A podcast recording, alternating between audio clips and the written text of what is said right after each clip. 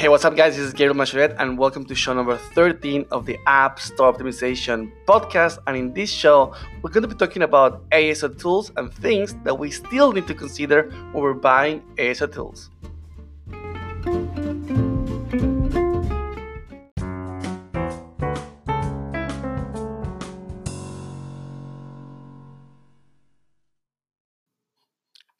Okay, what's up? Welcome to show number 13 of the ASO show. And today we keep moving with the whole topic of ASO tools. And the big question here is where do we actually, I mean, invest our money in ASO? And, and one of the things that happens initially is that we spend a, a large amount of our time analyzing many ASO tools and solutions out there.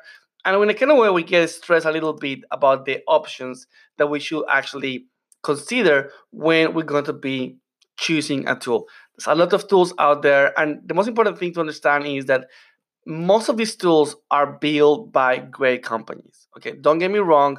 I mean, the great companies and they put a lot of effort trying to improve their features.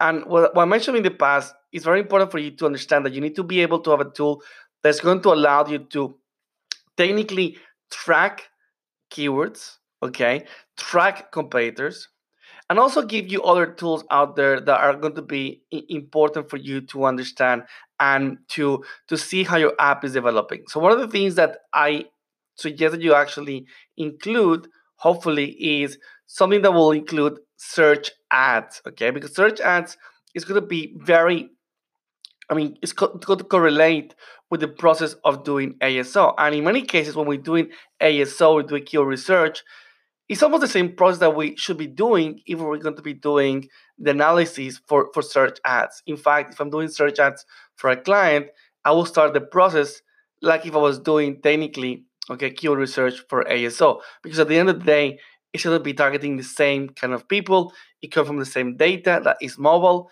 And obviously, if it's going to be working for organic search directly, that information is going to be useful for me to be able to use in search ads. Also, ASO tools need to potentially give you um, support for localization. This is very important. And also, you want to get the part that has to do with the ASO reports. And the ASO reports, usually they are kind of like evergreen reports giving you the, the guidelines of what to change, of what to improve.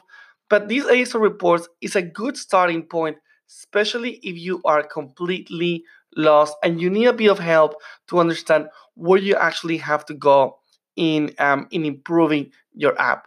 One of the things that I have issues with ASO tools is that usually they give you a score about your ASO, and this score is actually like a like a like a bad idea because in many situations we get obsessed with the score number trying to improve it versus doing a good job with ASO. So this score sometimes is a score based on how well your app has been optimized or potentially with the visibility score of your app.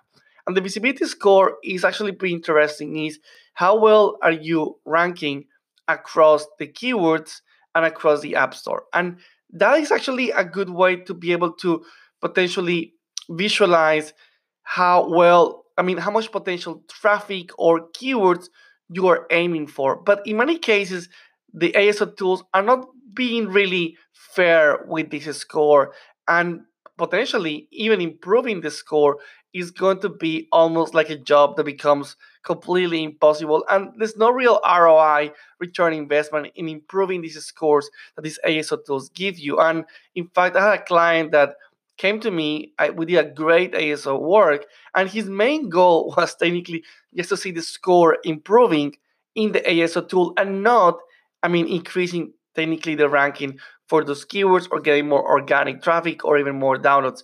So, very important for us to understand that the tools are just a guideline and we can't really focus all our research based on that data.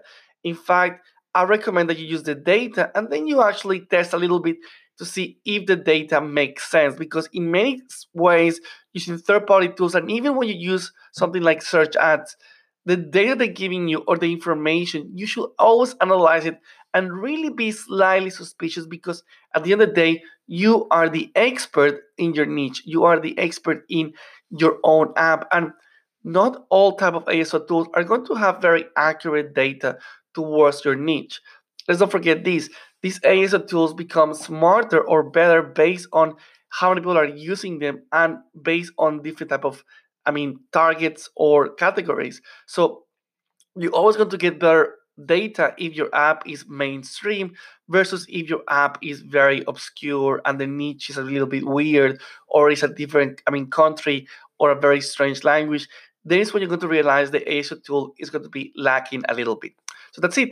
These are my actually my my tips when choosing an ASO tool. I'm going to stop this series of ASO tools um, chats right now, and I'm going to be going to a different topic on the next podcast. And later on, we're going to be talking about specific tools, specific brands, and companies doing awesome stuff there, and my review about their ASO tools, and if you should consider them to buy them or even trial them for your ASO. That's it.